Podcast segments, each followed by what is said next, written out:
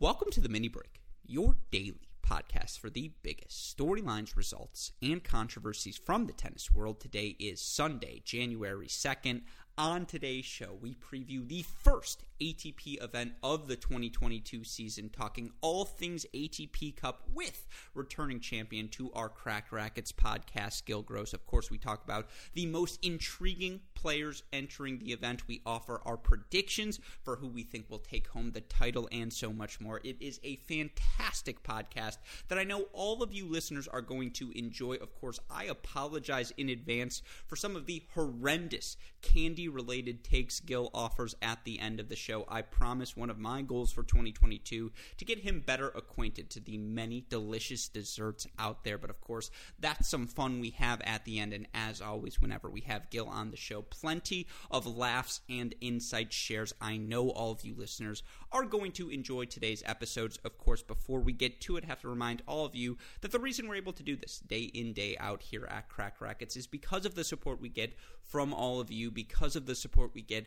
from our Cracked Racquets Patreon family, and of course, because of the support we get from our friends over at Tennis Point. You all know the deal. Tennis point.com right now for all of the latest and greatest equipment on the tennis market. Of course, you're not going to find better prices either. And if you use our promo code CR15, not only will you let them know we sent you there, you'll get 15% off your order, free two day shipping on all orders exceeding $75. Best of all, a free can of Wilson Extra Duty tennis balls. That's tennis dash point symbol, not the spelling, tennis dash point.com. The promo code is CR15. With all of that said, let's get to today's episode talking all things ATP Cup with the one and only Gill Gross.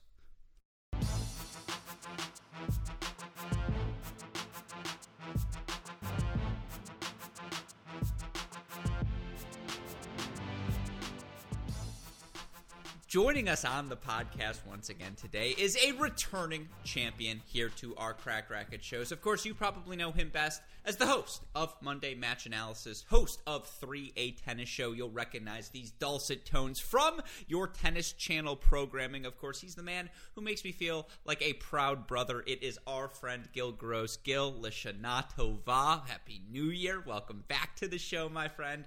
How are you doing today? Thanks, Krusky. I'm great. Happy New Year. I'm glad that that you're coming to me from uh, uh, uh sunny coffin in Florida. Uh, yes. And I always like to to bring a a prop. Mm-hmm. Uh, that's not true. I never bring a prop. These are my. This is my stand. My uh, rosters. You see this? yeah, I like it. I like my it. rosters. You didn't just cross off France already. You're like, don't need this one. They can stay. I've yeah. crossed off Chile, but.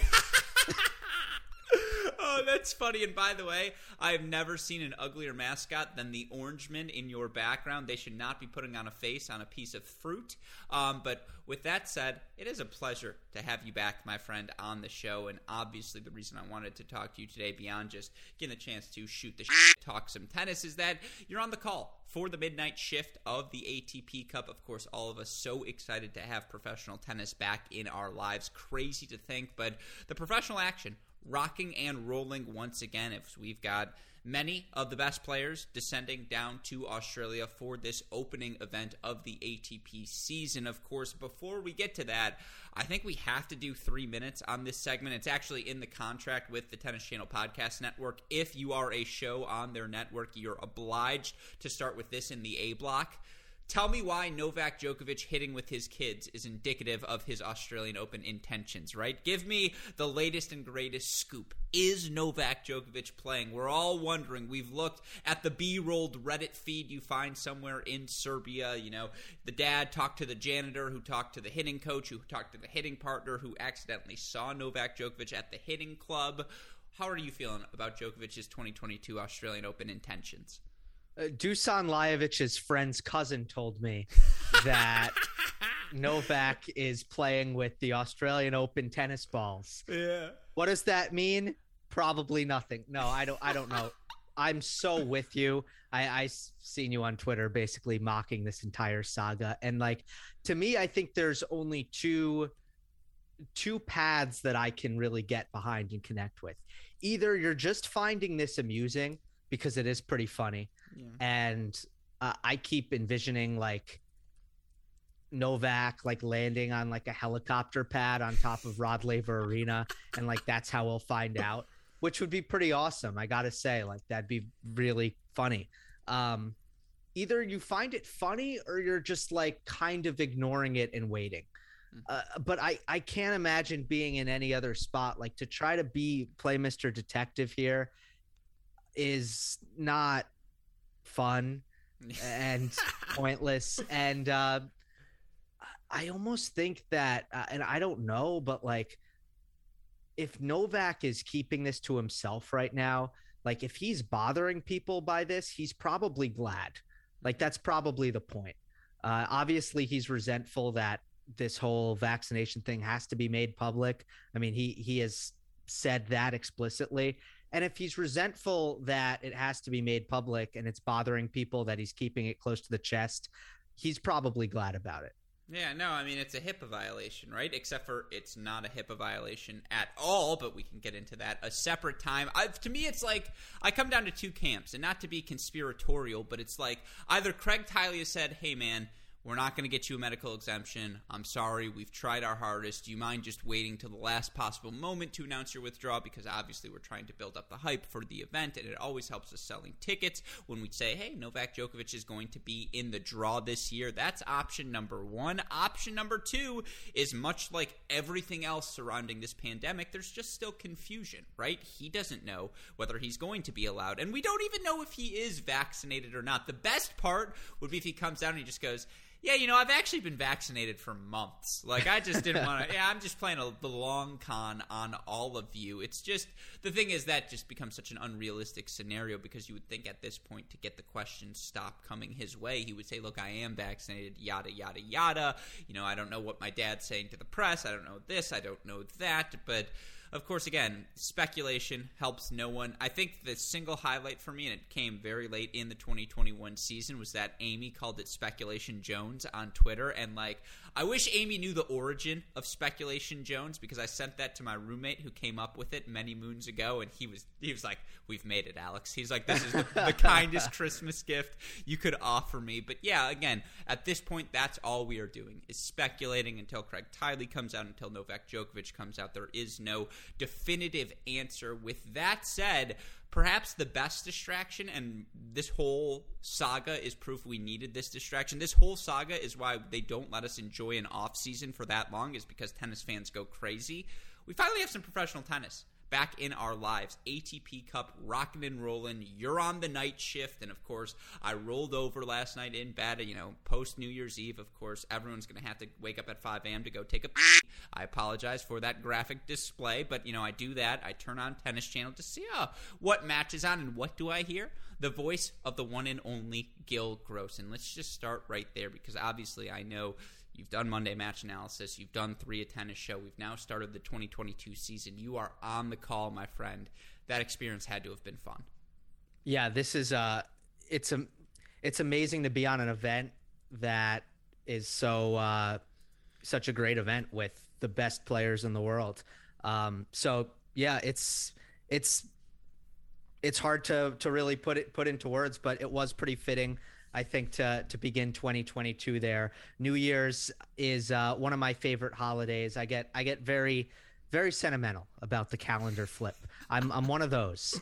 Uh, so I did uh, I did enjoy the symbolism of of beginning 2022 in that building, covering the tennis. No place I'd rather be, especially during COVID uh, during during the, all all of this. That's everyone I know has it at the moment. Um, yeah. So yeah, yeah, it, it's no, I I heard from Dusan Lajovic's hitting partner as well that you got the call up because of COVID. That that that's the words going around the tennis circles. I was like, no, no, no, my friend, it was on the merits. But I'm just saying, you know, that's what the uh, I was talking to who played the doubles catches, his, you know, doubles partner's original coach, and that's actually what he was saying. So just so you know what's going yeah. around on the street skill.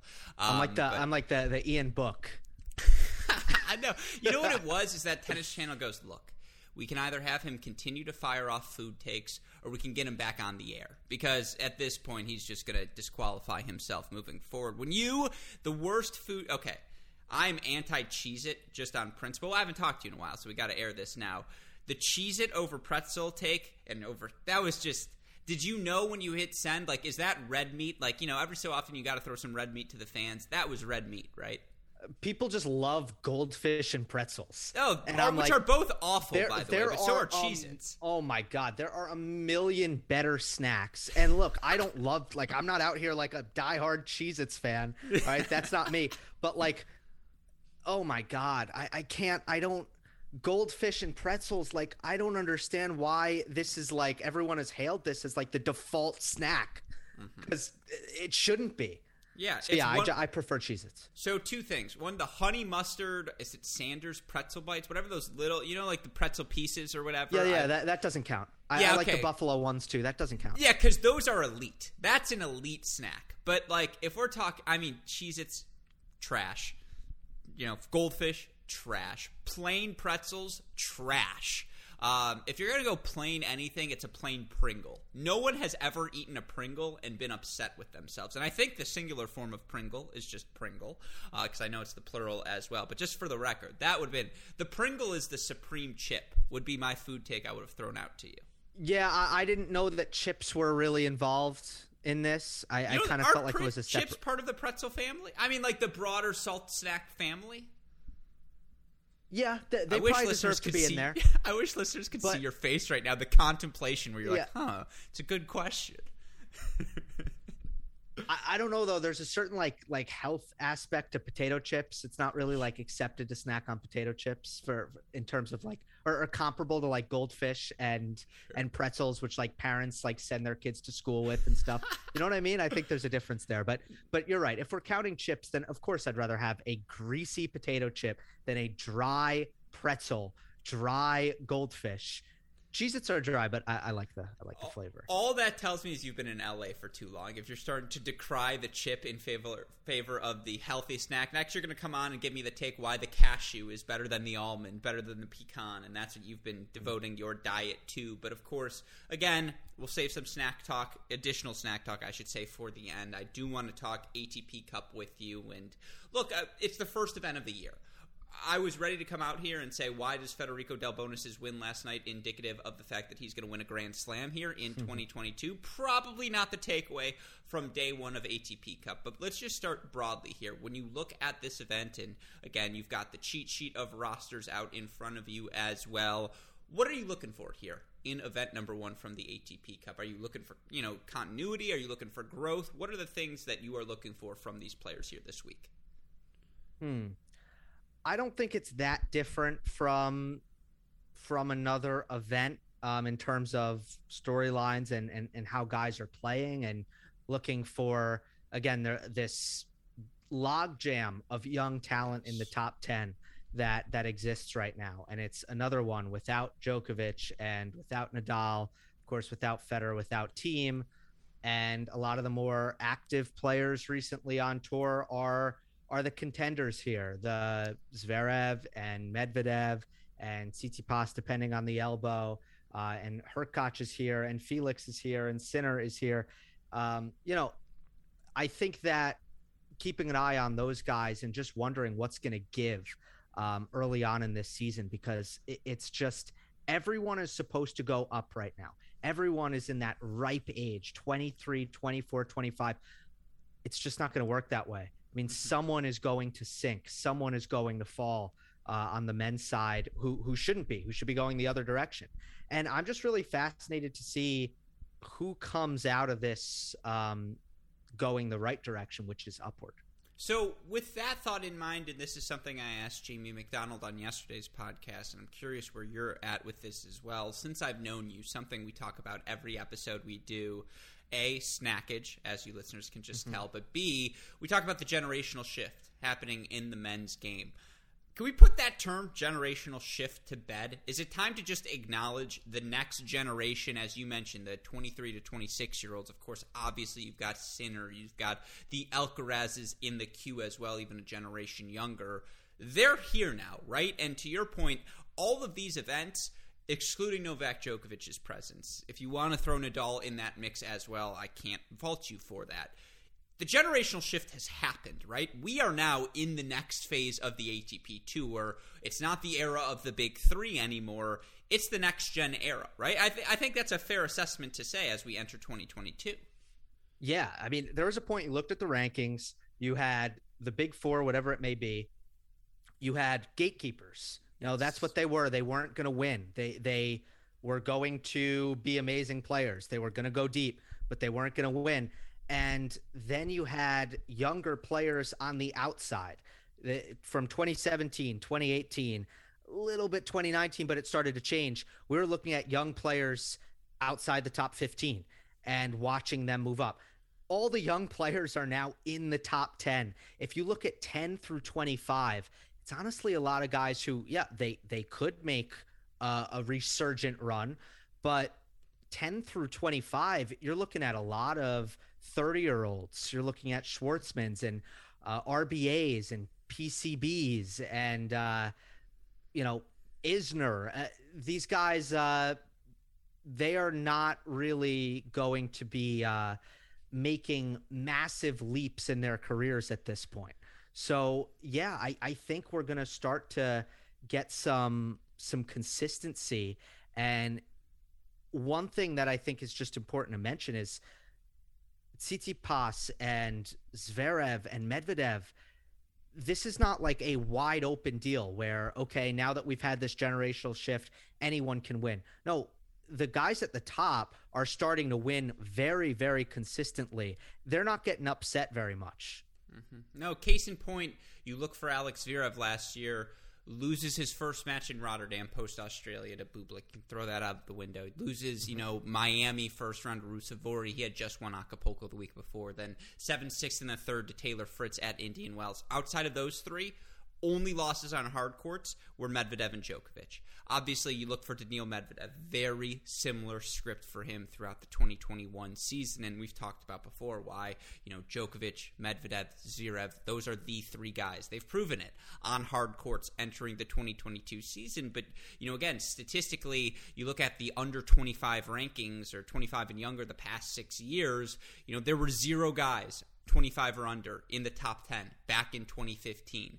There are six of them now as we start this 2022 season. If that's not indicative of the generational shift that's happened at the top of the game, I don't know what other stat can indicate that number. And yeah, to your point, some of them are going to sink, some of them are going to swim, and I think every time we get to see them compete is just another data point eh, that that is revealing to us whether uh, you know who will rise to the top. And you know, again, it's so interesting to hear you mention right away. And I thought tweet of the tweet of the year thus far. Congratulations, my friend, belongs to you when you talk about Stefano Tsitsipas yesterday and Tsitsipas opting out of the singles match, but then opting to play the doubles. Of course, he had, I believe it was elbow uh, surgery over the course of the off season, and he's a guy who's working his way back towards health. A guy who's, I think it's fair to say, I think his hardcore results, I don't want to say they were underwhelming last season because there were definitely nuggets of success. And you look for Tsitsipas, obviously, Australia was where he had his big, I would say, breakthrough slam performance coming off of the next gen finals title, where, you know, that next year, I believe he beats Roger Federer and, you know, makes a quarterfinal, semifinal run. You look for him last season on the hard courts. Again, not exactly a bad year 31 and 13 overall and you know at some of the big events semifinals australia last year and you know quarterfinals indian wells semifinals cincinnati quarterfinal miami final acapulco. On paper it's a pretty solid season. That said it was so interesting a to hear him say well i had expectations for myself entering the year. I've adjusted them following my elbow injury. But then b for him to play the doubles last night Good decision, bad decision. I mean, uh, I don't know what's going on. I, I, am confused. As I said in my tweet, I'm, I'm confused about it.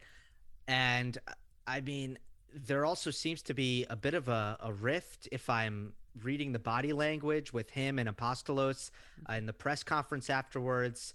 Uh, Steph didn't really explain the decision in a way that that makes it clear why he wanted to play doubles and not singles, but he's saying it's precautionary. He's taking things slow. but he's also saying in the very next sentence, my elbow has never been better. Um, obviously, it, again, this is just not making a lot of sense to me. Um, to play the doubles, though, I mean, my thing it was a, is it was a dead rubber. Exactly. Now there are tiebreakers. You want to win matches. Greece did win that match, mm-hmm. but if the elbow needs to rest, then full rest. I, I think it's a weird half measure to to say, okay, I'm not going to play the singles, but I can play doubles. Yeah, I I don't mind him going out there again. Get the serves, get the returns in, find your footing on the court. It's definitely a nice way to get your rhythm in. First match back of the season, play a doubles rubber. That doesn't mean particularly much in principle. I don't hate that decision in a vacuum, but to your point, it's the communication and just the lack of clarity and what is the game plan for Stefano Tsitsipas? What is he trying to attack here this season? Again, you know, he played 73 matches last year. I think that's second most behind Andre Rublev. And the thing that I keep coming back to is the cautionary tale that is Dominic Thiem. Like, yeah, if you're Rublev, if you're Tsitsipas, guys who want to play as many matches as humanly possible, I don't think Casper Ruud's quite there yet, but he's sort of on that path to play as many events as possible. Although now that he's a top 10 guy, it'll be fascinating to see how he adjusts his schedule here in 2022, which I'm still just not comfortable saying. We'll get there over time, listeners, I promise. But it's the lack of clarity. Like, and to your point, yeah. I, I don't think Tsitsipas. Uh, it's so funny because like for Rublev, Tsitsipas, they finished top eight on the year. Like objectively, they had step forward seasons. They accomplished, if you would have said at the top of the year, would probably sustain myself in the top eight, qualify for the year end finals, make pushes at the Grand Slams, not to necessarily lump Rublev and Tsitsipas together, because I do think Tsitsipas had the better season than Rublev overall. But again, it was amazing because I feel like coming out of 2021, was there a little disappointment in the way Stefano Tsitsipas ends the year? You know, losses to Tiafoe, Popyrin, Rublev at the tour finals. He's done with injury this is just again, it's a continuation of that for Stefanos, and obviously Rublev out with COVID, completely different scenario. But that to me is the fundamental issue. Is it's that continuation from the end of last year. He wasn't able to shake the confusion that he ended 2021 with. Right, but people are down on him. I don't think it's fair. And yes, yes it, it, was a disappointing second half. I just think he was playing hurt. No, mm-hmm. plain and simple. I thought he had no preparation at Wimbledon you could have saw that loss to Francis Tiafoe coming. He hurt his foot at some point in the hard court North American summer. Uh, didn't look right at the U.S. Open. Mm-hmm. Didn't look right at Indian Wells because of the elbow. Had to pull out of Paris. Had to withdraw at the ATP Finals. Like sometimes you just need to give someone a pass uh, for clearly playing at less than 100%. I really do believe that like the real Stefano Tsitsipas is the one that we saw in the first half of the season, where he was the first player on the ATP Tour to reach 40 wins. Get that, you know, big slam breakthrough as as you described it. I think that win against Nadal was massive because it was his first big win at a slam since his really introduction to the world, beating Roger Federer in Australia in 2019. And then on clay, he was an absolute monster yes. the entire time up until the very, very end. So, I mean, I, I'm not. Look, I, I this is a concerning start, especially because he said that his elbow was fantastic, pain free for the first time ever. I mean, the the rosy picture that was painted was was immense, was maximized. But yeah, you, are right. Now it's kind of a, a, wait and see, and definitely, if I'm a Tsitsipas fan, I'm starting to get a little bit antsy, but there's no panic. No, there's a lot of Djokovic to Tsitsipas in just the off-court intangible qualities about him, just like the aura of confusion and mysticism. Like I don't know how else to describe it. I know that's a perhaps hyperbolic way of looking at it, but it's just it, it is. It's really weird. And you know, again, from a statistic standpoint, Tsitsipas eighteen and two in first round matches last year. He lost to Tiafoe at Wimbledon. He retires against Popyrin in uh, at the end of the season. Those were his only uh, first round loss, first match losses. And like again, the Popyrin one you can throw out the window. Objectively, That's what a superstar does. That's what a top five player does. You take care of business. Perhaps even more impressive, 14 and 4 in his second matches as well. He took care of business and beat pretty much everyone he was supposed to beat throughout the course of last season. The question is again, coming into this season, where's he at mentally? Where's he at physically? Because to your point, we saw him dominate for a three month stretch in a way we just never had before in 2021. So it was an inauspicious start to the Stefano Tsitsipas season here at the ATP Cup. Now, the next area I want to go, you want to talk about sink or swim, and this is just a question I'm going to keep, ch- uh, you know, harping on because, you know, again, I talked about this yesterday with Jamie McDonald. I apologize to listeners who are going to hear this again, but I want to ask all of the people who I know watch this game closely, what's the deal with Cristian Garin?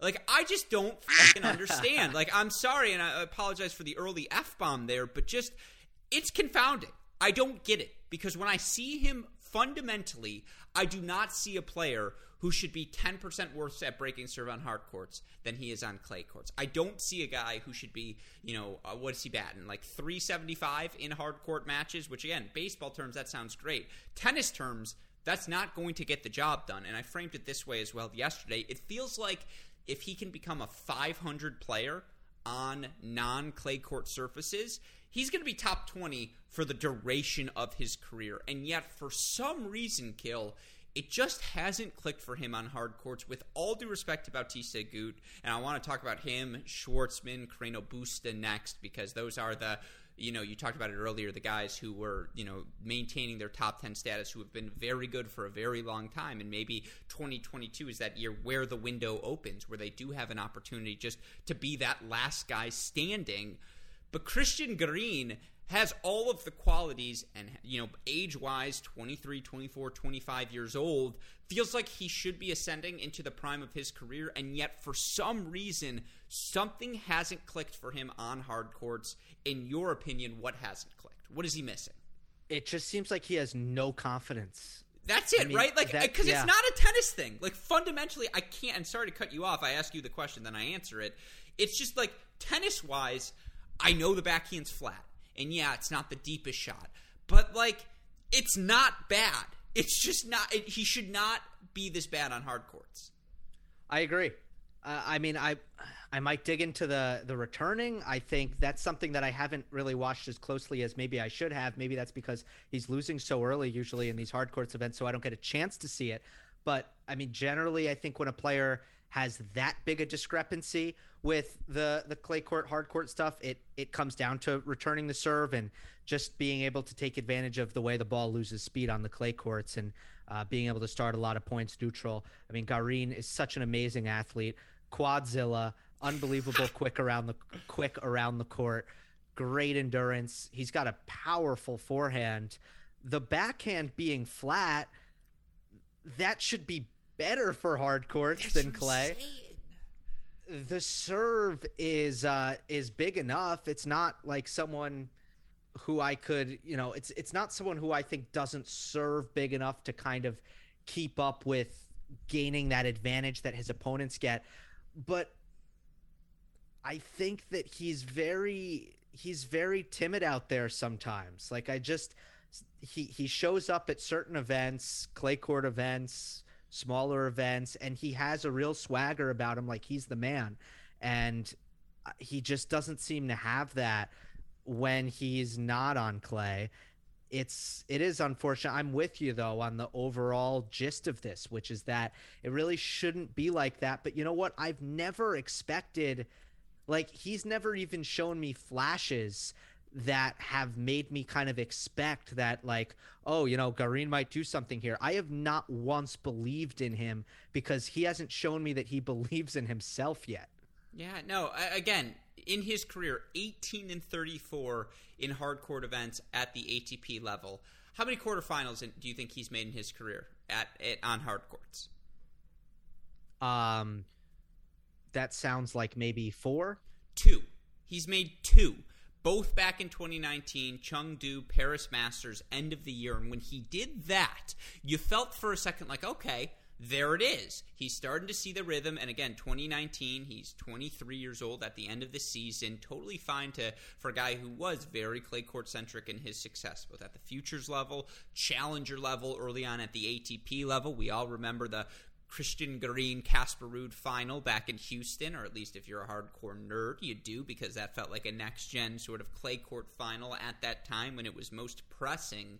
And yet, like to see the divergence in path between he and Ruud, who, you know, again, both forehand centric, and yet, you know, both games you can see why they work so well at clay. But to your point, Quadzilla over here, just like, can he not find forehands on hard courts? No, he can find hard courts, uh, uh, find forehands on hard courts, and I just uh, fundamentally, you know, the hold percentage drops by one percent from clay courts to hard courts. He's at 76% on the clay. He gets to 75% on the hard courts. Like, that is not the fundamental issue. It's something about the return of serve. And I refuse to believe that just because of a clay court, he's able to run around the ball and hit more forehand returns on a clay court. Like, no, that's not the answer to me. And that's why I think you hit it square on the head. It's got to be a confidence thing. It's got to be an intangible quality because tangibly, his game should translate. Particularly like last year at Indian Wells, it felt like it was tailor made. A fall Indian Wells, those courts playing slower than ever. Like that should have been the Cristian Garin breakthrough event, and yet it just it fundamentally wasn't. And just like again, you look for him across the board last year three and eight on hard courts. His three wins: Norbert Gombos, who he then loses to 0 1 at Davis Cup. You know, he beats Alex Molcan in Davis Cup. He beats Ernesto Escobedo in his first match at Indian Wells. It's just not good enough. It's just not good enough. What about? I think I see the same thing though when he plays top players, even when it's on clay. He beat Medvedev in Madrid, but I also think there's a little bit of a, a, confidence issue when he plays top guns on his favorite surface. Like I just don't feel like he buys himself. I don't yeah. feel like like he has enough of a swagger out there. Um, and yeah, he's 25, so so hopefully he can start to to believe a little bit more. Yeah, that's the thing. It's just like now he's in the prime. And now it's just we've seen a big enough sample size to the point where, okay, if it's not clicking this season, then fundamentally something's wrong. And it might be time to just say, okay, he's a guy you expect to make big results clay court season.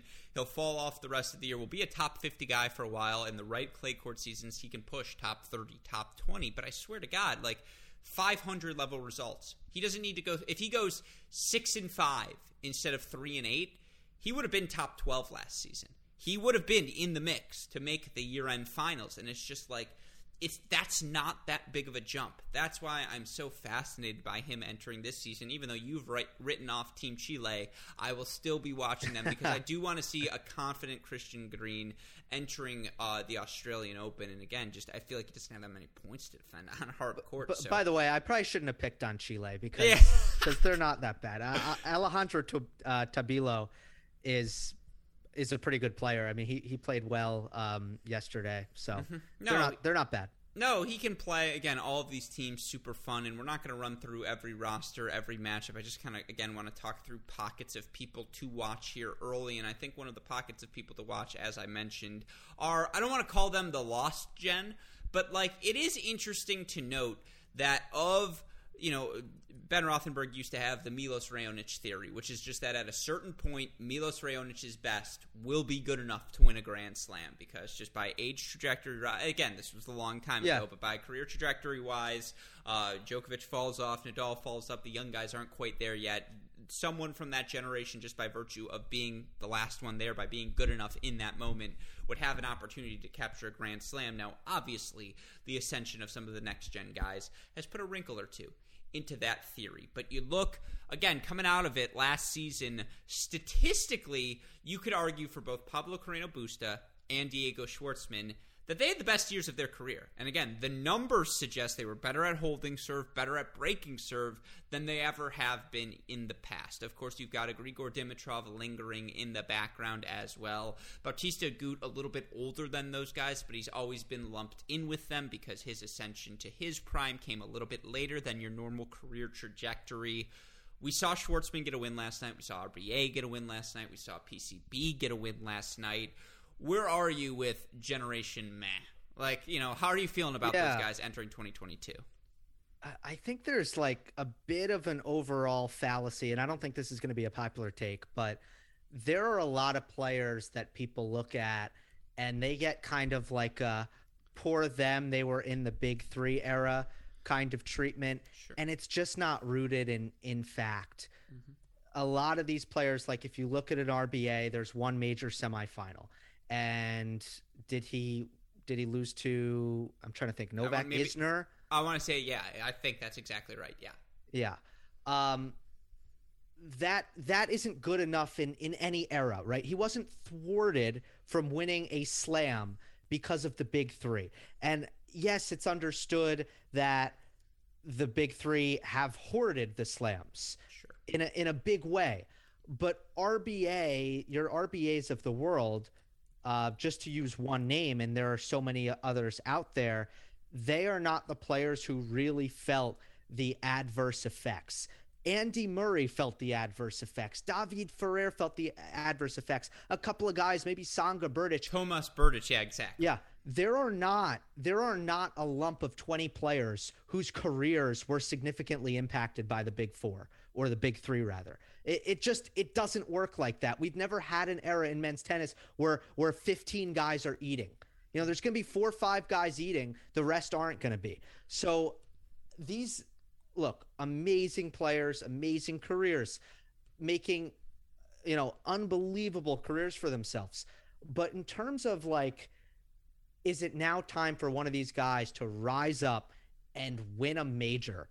I've never kind of bought into that because I think if you if you're not getting to unless you're making semifinals consistently and quarters and you're just getting thwarted by the top guys unless you're knocking on the door in that kind of way then you're probably just not in that tier and it's not about a couple of guys and waiting for them to pass on because that the top tier they're going to get replaced and they have and i just can't see like i see medvedev and zverev and tsitsipas as very if you take Djokovic out of the picture, as very solid favorites right now, who are, are unlikely to just kind of give away a slam to one of these outsiders. Yeah, I mean, you look at the numbers again. Roberto Bautista Agut, two quarterfinals in his career at the Slams. Australian Open 2019, he lost in 4 2 Tsitsipas.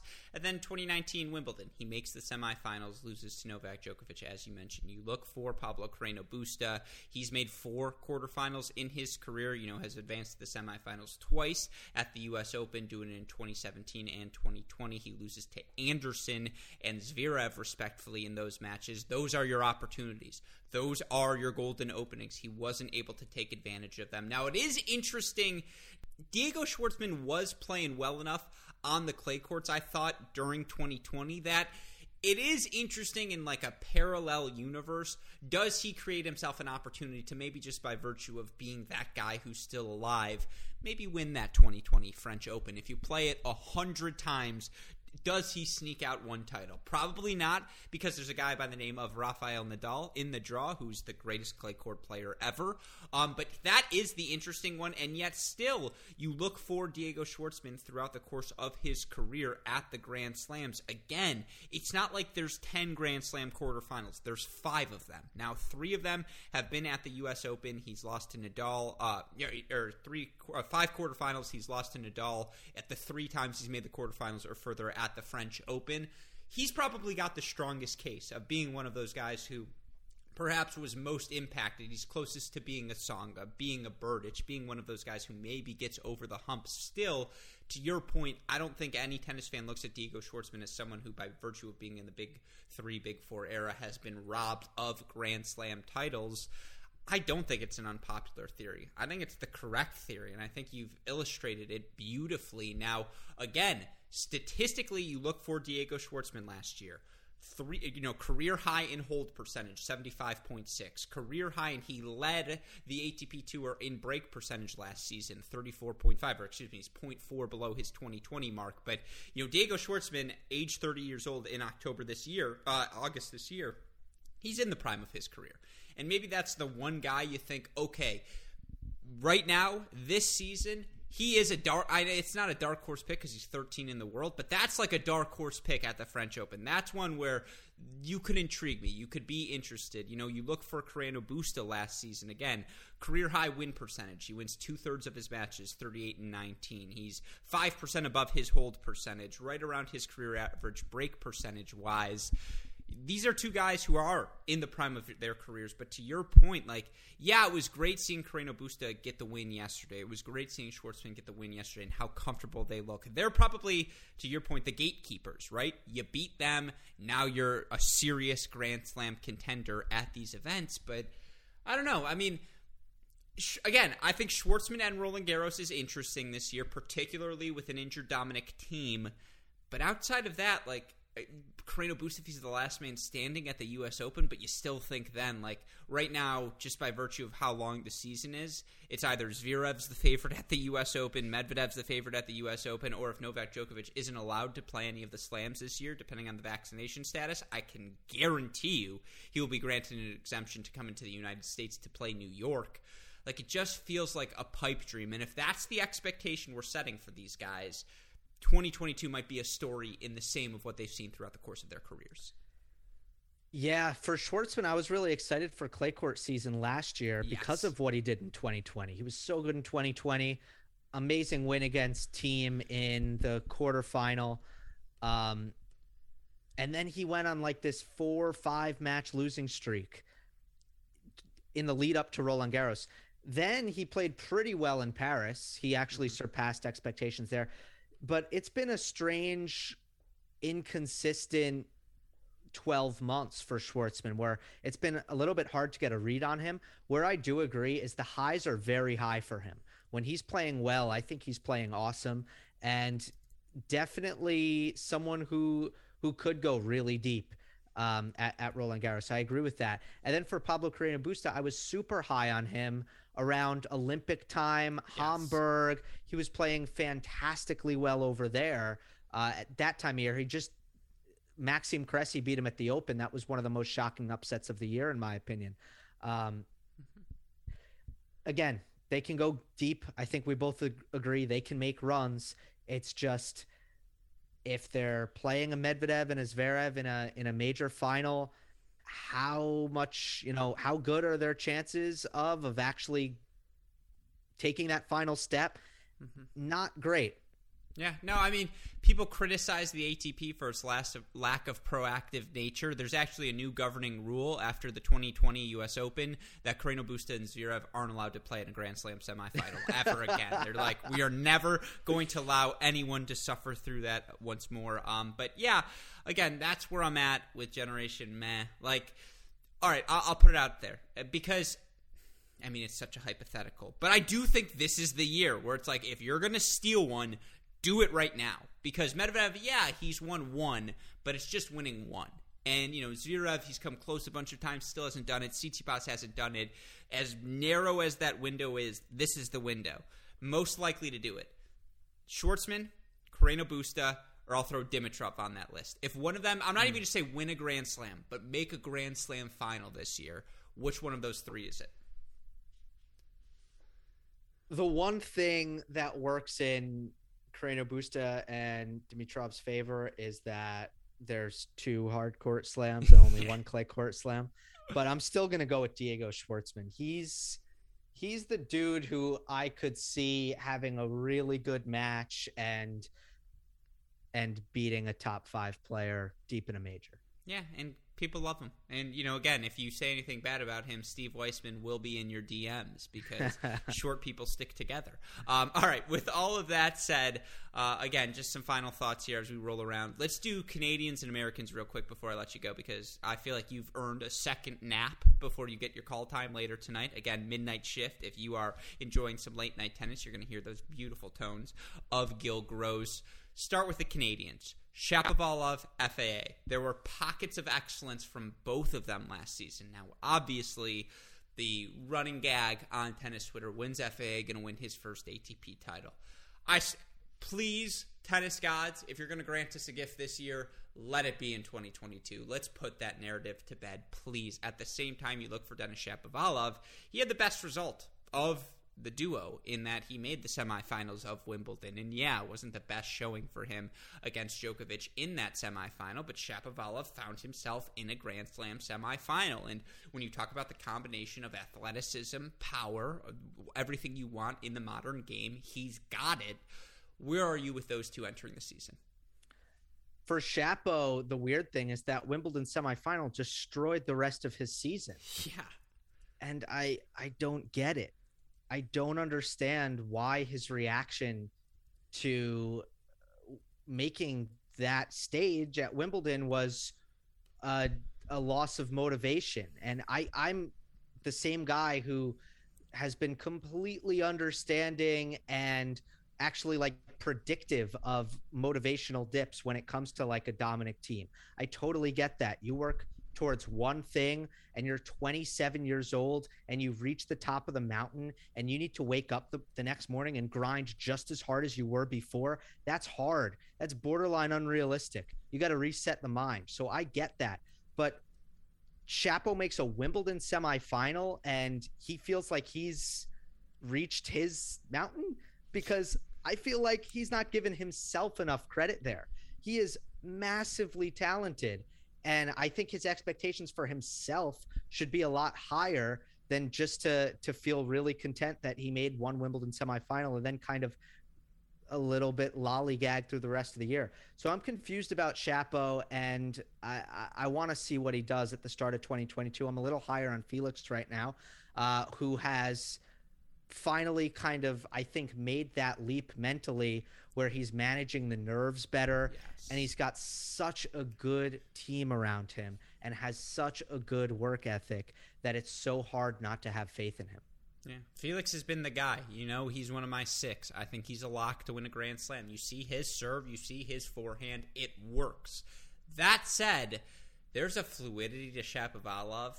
I mean, it's fascinating. You know, I watched the newest Matrix recently, and by the way, not good. I'm just going to throw that out there. Major disappointment. you want to waste two and a half hours? Go watch the newest Matrix, where approximately nothing happens for two and a half hours.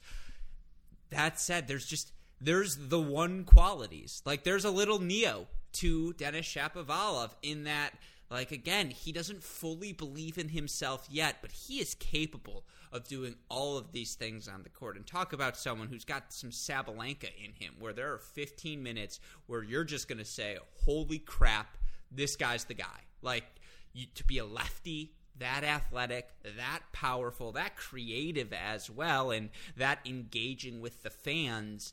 Good Denis is spectacular. The problem is the gap between good Denis and what the hell am I doing out here, Denis, is very, very vast. And we see too much of what the hell am I doing out here, Denis, still to this day. And just, again, as he approaches age 23, 24, 25. And I think that's what's so important to remember about Denis Shapovalov because, you know, again, we had Damian Kust on the show to talk about his top 50 prospects, 99 or later.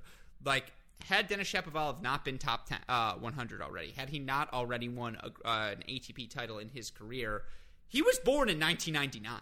Like, let's not be crazy here. Denis Shapovalov, this is his age 23 season. Like, he is still not at the he has not ascended to the prime of his career. Now we've already seen the highs that we have is indicative of the growth that is possible. You know what's interesting because you talk about how there's never really been the big era where everyone eats on the ATP tour. Well, there sort of was, right? That early 2000s era when, yep. you know, the Lleyton Hewitts of the world, Safins, Roddick's, and the Gaudios, and all the, these people, Juan Carlos Ferreros, like that's the thing about Denis Shapovalov is you can see the world where on his best days he's right there with the Medvedevs, he's right there with the Zverevs, right there with the Tsitsipas because when he's playing front foot tennis, he's got the power and again the athleticism, fluidity to do all of these different things on the court. It's just putting it together. But to your point, I mean, just Felix is just the real deal. Everything about him screams professional. And I know, uh, you know, that's another guy, still not 23 years old, could have hypothetically qualified for that list. And just the con- the growth and the consistency we saw from him at the big events last season, that's the indicator you're looking for from these yep. young guys. And he flashed that last season. I do think this is going to be a big year for Canadian tennis. I think both of those guys, when they're setting their goals for the season, and it's crazy to think like finally FAA is not going to be eligible to play the next gen finals, they should have Turin on their minds. They should have top eight finishes because you can't convince me. They look at the season of Casper Ruud and say and Cam Norrie's of the world and say, why can't I do that? Because they absolutely can, in my opinion. Yeah. Now, again, we we love We're speculation Jones here yeah, a little bit as well. Uh, yes and no. I mean, I think this is this is fair game. It's just what does Shapo think he is is yeah. is what I don't know. You know, when Tsitsipas loses, thinks he's a rapper. I can answer that for you. Yeah, exactly. yeah. When Stefano Tsitsipas loses, he is so inconsolably miserable. Yes. And it doesn't matter if it's a, a semifinal and he's a huge underdog and he just lost to Nadal. Uh, I remember when when that very case happened in Australia in 2019. Yeah. He was so absolutely disgusted and miserable with losing. And that's kind of, I think, how you should be if you're going to be, uh, you know, not. I mean, Shapo's already an amazing player, but is that how I want my major champion to be wired? it, it is. Uh, so I don't know. Um, in, in that respect. And then with Felix, it's more technical. There has never been a top player who isn't very good at keeping the ball in the court when they have to. And Felix just needs to make less unforced errors. Very simple. And if that happens, he's uh, going to skyrocket. No, it's crazy because the fluidity got better. The backhand got better last season. Obviously, he knows what plan A is big serve, big forehand. And it's so obvious that that's going to have success for quite a bit of time. So it, it, it's it's crazy to think as good as Plan A is for Felix that like Shapo might actually be the more dynamic of the two. And yeah. that's again why I think people have been so excited about Canadian tennis for these past five years because you see the talent; it's abundantly clear. And then you know you got my boy Liam Draxl, who can go hear from on the Cracked Interviews podcast, killing it at the collegiate level as well. The developmental path is working for Tennis Canada. So, of course, you know, keep an eye out on the Canadians. Again, rapid fire here down the home stretch the Americans. We've got Isner, we've got Fritz competing here at the ATP Cup. Obviously, Frances Tiafoe, big season last year, and you look overall, we had 11 Americans in the top 70. That's first time that's happened since the 90s. All these different finals, titles, title. All we did a lot of firsts since the 90s in 2021 in American men's tennis. You look towards 2022, and again, we know what we're getting from John Isner. I, uh, I don't even think I could do five minutes on John Isner uh, because, again, what is there left to say that hasn't already been said? But of the next generation, the Fritzes of the world, the Tiafoes, the Opelkas, what do you want to see from them here? First three months, hard court swing, a, a part of the season where obviously all of those guys should be positioned to have success throughout their career. I don't know if I'm crazy, but I'm feeling pretty comfortable in two or three Americans being top 20 mm-hmm. by the end of 2022. And obviously, right now there are zero, but Fritz Isner knocking on the door. Um, Korda is a question. Brooksby is a question for me in terms of being able to make the top 20 and a question is in a good thing as in they can just yeah. to be clear um, you know the big i think unknown right now is is there a top 10 in there is there someone who's going to kind of transcend the the zone of I'd say 20 through 8. Mm-hmm. Um, and that's what's kind of unclear because who is that guy? Uh, is it is it Brooksby with this crazy unconventional game that is is really hard to is really hard to put a finger on? Is it Fritz with some athletic limitations but such a big serve, amazingly big ground strokes, a mental that's getting so much better. Uh, is it is it Tiafoe, unbelievable athleticism and court craft, and a big serve and a big forehand and an unconventional awkward backhand? Uh, I don't know. What do you think? Like, and and do you think that that is the question? Because if you're asking, is there going to be a bunch of Americans in the top twenty? I'm feeling pretty comfortably. Yeah. Yeah, I've always been glass half uh, glass half full, right? That's the good. That's the good side of that uh, anecdote, whatever that is. That saying. Yeah, I'm glass half full on the Americans for sure. Like all of them, you can make a case for all of them from Fritz all the way through to Tommy Paul, and with all due respect to Marcos Giron and Mackey, I'm not going to include them in this conversation, but all those guys born 96 or later, things just started to click. Whether it was Tommy Paul, just the degree of focus he found at the end of the year to do it for six straight weeks. We had not seen Tommy put it together for six weeks the way he had at the end of last season. Now, did he party in Miami in the you know in the six weeks from the end of the season to now? I am sure he enjoyed himself, but can he regain that focus, continue to sustain that level? That's the question because the, all the physical tools are there. I am so sure Taylor Fritz is going to be the best tennis player he can possibly be. He will hit his ceiling, whatever that ceiling is. And again, it's an athletically limited ceiling, but he will become the best athlete he can be. And I agree with you. From a confidence standpoint, I think he's there now. I think he he feels more i mean he's never lacked in confidence but he feels more secure point in point out i don't have to gun it right away early in the rally i do have the physicality now to grind a little bit to wait for my forehand it was fascinating seeing Shapovalov work him in Mubadala. Like that was one of the matches I was watching closely, and I took more away about Shapo there, just thinking like, oh man, Shapo was not phased by the Fritz weapons. But I think ninety five, you know, ninety percent of the top one hundred is going to be overwhelmed just by the sheer heaviness of the Taylor Fritz serve and just the firepower he has off both wings.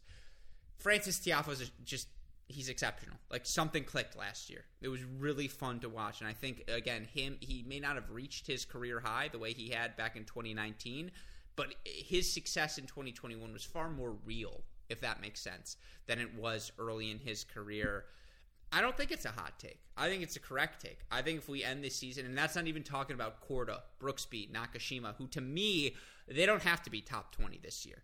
I just want to see them sustain top 50. I want to see them duplicate to 80%, 85%, 90% of what they did last season, if they're able to duplicate that, sustain themselves in the top 50 in their first full years at the ATP Tour level, that proves they belong. And then once you prove where we belong, we can take the steps after that that to me is what I'm looking at for the younger guys. But I agree with you. One of those 97s, 98s, and you know, Opelka, Fritz. Opelka's the interesting one because he was hot and cold last year. Like there's yeah, no and, and I, I knew I was I knew I was forgetting a name, and and it was Opelka. He he should be in there. He should be mentioned because the there is no reason.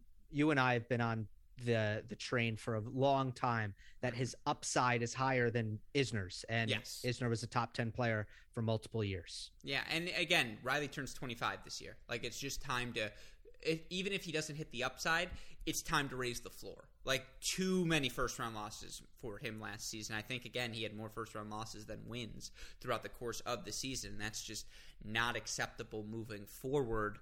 But no, I agree with you. Glass half full if you're an American men's tennis fan. No doubt about that entering the season. Now, with that in mind, again, home stretch, ATP Cup format. You like it? You don't like it? Where are you with it? I think there are some issues. Overall, I like it. I think the the singles, doubles breakdown where the twos play, the ones play, and then you play a doubles uh, to decide it. I think that's really good. I think that's the right way. There is an issue, I think, with like qualification. Um, I think that's the biggest problem with the tournament is you have you have players who are just not going to be able to compete at this level. Um, I thought the the Norway. Um, You're telling me Durasovic didn't belong out there? Exactly. It's kind of what yeah. I'm telling you. I was yeah. going to say the Norway Serbia tie was really interesting, but it was just it was also hard to watch a little bit at times because yeah. you know Durasovic just he shouldn't be out there with Filip Krajinovic. Yeah. Like eh, that's it at the moment and in that respect there's kind of some issues and some also some just fairness issues which I think we just have to accept. You know, entertainment comes at the expense of fairness sometimes. Is it fair to some of the Russians? Is it fair to some of the Spaniards? Um, some of the Americans even? That they don't get a chance at this prize money at these rankings points because they were born in the wrong country? Not exactly. Is it fair that Durasovic has a chance to improve his ranking of 345 in the world in a massive way if he can win one of these second singles matches? Not really. He didn't really earn that. Casper Ruud did. But you know what? It is what it is. And overall, I like the ATP Cup. I think there's a lot of advantages over the Davis Cup. Um, and the biggest problem is not with the ATP Cup singularly, it's with the idea that we just had Davis Cup and now it's time for ATP Cup. You nailed it. Thanos belongs in an Avengers movie, not competing on a singles court against Hubie Hurkacz. And like with all due respect to Pervolarakis and Durasovic, like if they're going to play a match later in this tournament and one of them's going to get 60 ATP points, that's asinine. Like I think Alejandro Tabilo he is a borderline. Like this is a mm-hmm. great opportunity for him. And you know, as we're speaking, Arthur Rinderknech, Roman Safiullin walking on the court. I will tell you this: the hardcore nerds know before there was Medvedev, before there was Rublev, before there was Khachanov, Roman Safiullin was the guy for Russian junior tennis. We're talking 2010, 2011, 2012 sort of days, and he's dealt with a bunch of different injuries. It's fun to see those guys. Why are we giving them points? Why are we letting them make these big jumps? I agree with you. Like that's and again, it's not an ATP Cup issue. It's just it's it's the broader structural issues with the tournament where sometimes we just do things that really don't make much sense. That said, I do think it's a fun event. I'd be fine if they were just like line up 12 guys you're our 12 captains. Let's pick teams let's make it public. I want to know who does Hubie Hurkacz want on his team here of all of the players available in this atp cup pool uh, because i do think that could be fun but i do like this as a way to get back into the tennis. Like i do like this sort of event as the chaser. And you know again tonight we get faa fritz we get medvedev bear we get uh, it says Shapovalov versus Isner was canceled, so I'm going to have to look into that and see why it was canceled. That's a recent update on my little Google search. But yeah, even like Zverev, Norrie, Berrettini, de Minaur coming later tonight, and I think those are your matches, my friend. Mm-hmm. Those are going to be fun ones for sure. And so it, it is a nice way to get back into the action. With all that said, you want to make a prediction? Who's taking home the ATP Cup?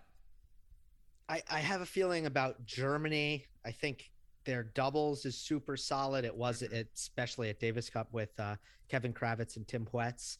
And obviously, when you have Zverev at number one singles, best of three on a hard court, this is Zverev's best. Uh, I don't know parameters for for success. Um, so I think Germany's my favorite, but really Group C. Group C is absolute fire with Canada, the U.S., Great Britain, and Germany. All of those teams are good. Group and of whoever, death. Group of death? Group of death, yeah. because I mean, again, it's not about these number one guys. Like Greece yeah. is bad.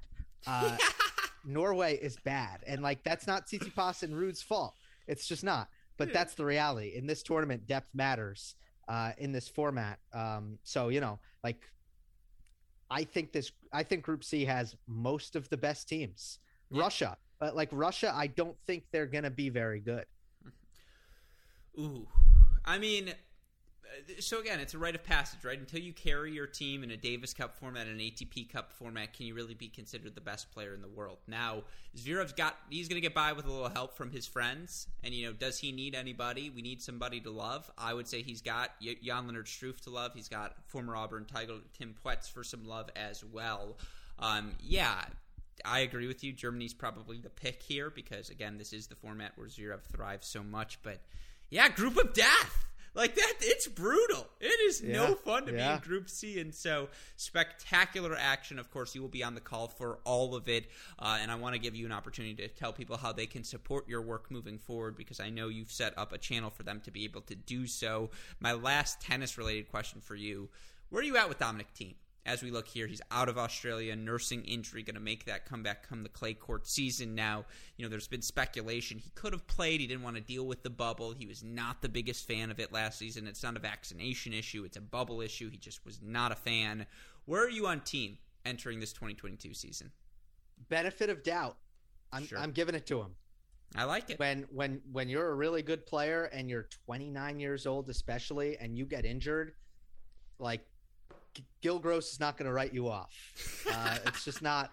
That's not the formula for me. Does it? Does it feel hard to predict? Does it feel uncertain? Yeah. And one thing that that I will say is to assume that Thiem is going to get to the level that he was at in 2020, where he was the second best player in the world, knocking on the door, knocking on Novak Djokovic's door to be the best player in the world. Is he ever going to get back there? Well, that's unbelievably hard, no matter, even if you're Dominic Thiem. So even if he's healthy and mentally in a good spot, he still might look 2020 might be the peak. That just might be it. But in terms of is he going to ever become a top 10 player who's playing the biggest matches? Um, that I have, I really have little doubt. Uh, he he gets my benefit of the doubt in that respect. Yeah, it's a fair take. That he's 29 years old, I've never felt older in my life. Um, that hurts to just hear out loud. And you know what I didn't miss with all the injuries? The thirsting for Dominic Thiem on tennis Twitter. Tennis Twitter is 75% thirst, 10% analysis, 15% yep. potpourri or just random other stuff.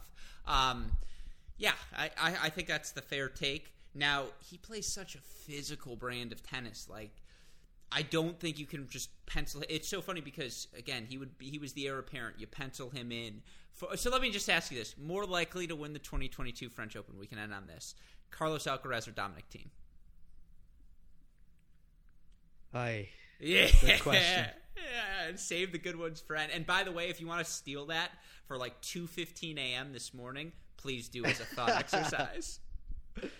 Oh man. Um I'm gonna go with Thiem. I'm gonna go with Thiem. I mean, it's just I'm I'm having a lot of trouble envisioning uh, Carlos Alcaraz in his current physical maturity, especially, and and also technical maturity. Not mental, by the way. I think yeah. he's I think he's dynamite in that respect. Uh, yeah, I'm having trouble seeing that. Whereas Thiem, I don't know. You know, I, if if athletically and explosively he gets back to where he was, I don't think it's going to take very long for him to to play great tennis. And you know what? He probably needed a break from the sport, and in that respect, I think it could have been a good silver lining because obviously he was just needing to reset his motivational fire mm-hmm. and that is probably done when you spend that much time away from the sport i'm i anticipate that Thiem will hit the ground running mentally. Yeah, it's fair take. I'm gonna lean Carlito because man, like I just again, he doesn't have to get any better at tennis throughout the course of his career, and as long as he physically matures, he's going to be there at the end of Grand Slams. This guy is the real deal, and so I would go Lito. But yeah, Dominic Thiem is freaking awesome too. It's going to be great to get him back in the mix. It's just great to have pro tennis back in our lives. And of course, as you know, there's no better show to help monitor outside of our Cracked Racquets network here. All of the action happening on tour, then Monday match analysis, then three a tennis show. When they retire, what does three a tennis show pivot to? Do we do it the key three now? It's just like a different three. we throw them in. Uh, that's going to be a heck of a. When we do retirement segments on them, it's going to be great to see you, Amy Joel, in action. But of course, I know again you have set up a channel for listeners, fans to help set you up. Tell us about that. How can we support what you're doing, Gill? On the uh, on YouTube, I have uh, created a membership program where if you join the channel and it goes through Google Play, very user friendly, um, for two dollars a month, you can ensure the future of of the channel and and help me out. And I will do some uh, some perks, some um, members only live chats and uh, priority on answering mailbag comments and stuff. So you do get a little bit, but for the most part, it is just uh, it is just to support the channel in a way that is going to keep it going for a very long time in the future, which uh, is what I hope it is. So yeah, I I don't know if it's popped up yet. My two dollars will be there, my friend, and so obviously I am supporting what you are doing. I didn't mean to cut you off there. What can we expect over the next few weeks? Thanks, brother. Um, next two weeks two weeks. That's a long time from now. Uh, yeah. We're gonna we're gonna keep it going. What is three going to pivot to? What joel always says is people still talk about the beatles. Yeah. Yes that's what are you gonna are you telling me get back is gonna be three a tennis show production? Just the the equivalent you've got 68 hours of footage of all of that that's what i like to hear my friend. Yeah um, yeah no, I, I worry about Joel's health post three. He'd be, I, you know, again, I, he is the he is the lifeblood. I love you, Amy. I love you, Gill. But it's all about Joel Drucker there. Um, no, it, it, again, it's a fantastic show. I promised one more take, one candy bar, rest of your life. What do you go with? Oh man, I, I'm not a massive candy candy bar guy, but I have takes. I'm gonna I'm gonna yeah. deliver. Yeah, that you got to be TV skinny now is the problem Yeah, it's it's the L.A. Okay, Yeah. can I can I let you try to persuade me? I'm gonna give you what I'm contemplating in my head, and I will give you a chance. Well, to- if the answer's not fast break from Reese, you're just wrong. But go ahead. Break, uh, Gr- Grusky. I've never even tried that. Are you serious? Get him off the break? show. Westoff, cancel him. This is atrocious. Um, All right, all right. I will have I will have one and get back to you. But but I was thinking, uh, Three Musketeers. I Oh like my- that marshmallow. That's a candidate. A candidate. Uh, a thousand grand. okay, now we're talking. It's a Yep. hundred grand, but it's okay. Oh well, I like This anyway. proof that you're not a big candy guy. Go on. oh, Uh, Baby Ruth. oh my god. You know what? No, I I'm rescinding my two dollars. I don't support you. I- This is atrocious. I'm not. You know what? Uh, Butterfingers. I like Butterfingers. I know that it gets a lot of hate. Next, uh, fresh tell me- Butterfingers, not if they're stale. I mean, you're just digging this hole, my friend. You say I'm in a coffin right now. Let's switch locations. Oh, sweet baby, Rays. Like this is why Jenna loves you because your teeth are perfect because you've never enjoyed a candy bar in your life. This is what I'm starting to learn. Um, does this mean you're an ice cream man? Are you just not a sweets guy? No, no, big ice cream. Big ice cream. okay, so then Yeah. let's pivot here. I'm going to give you a shot at redemption. Your ice Okay. cream flavor of choice. A shot at redemption, by the way. It's candy takes. Sorry. Um, this Okay. this shouldn't surprise you, but coffee, coffee ice cream. Holy crap! We have to end this show before I kill you. All right. With that in mind, again, where they can tell me one more time. Where, what can they follow the channels? Where can they support it? Gill Gross YouTube, three a tennis show YouTube, all podcast platforms, both shows, and do not sleep.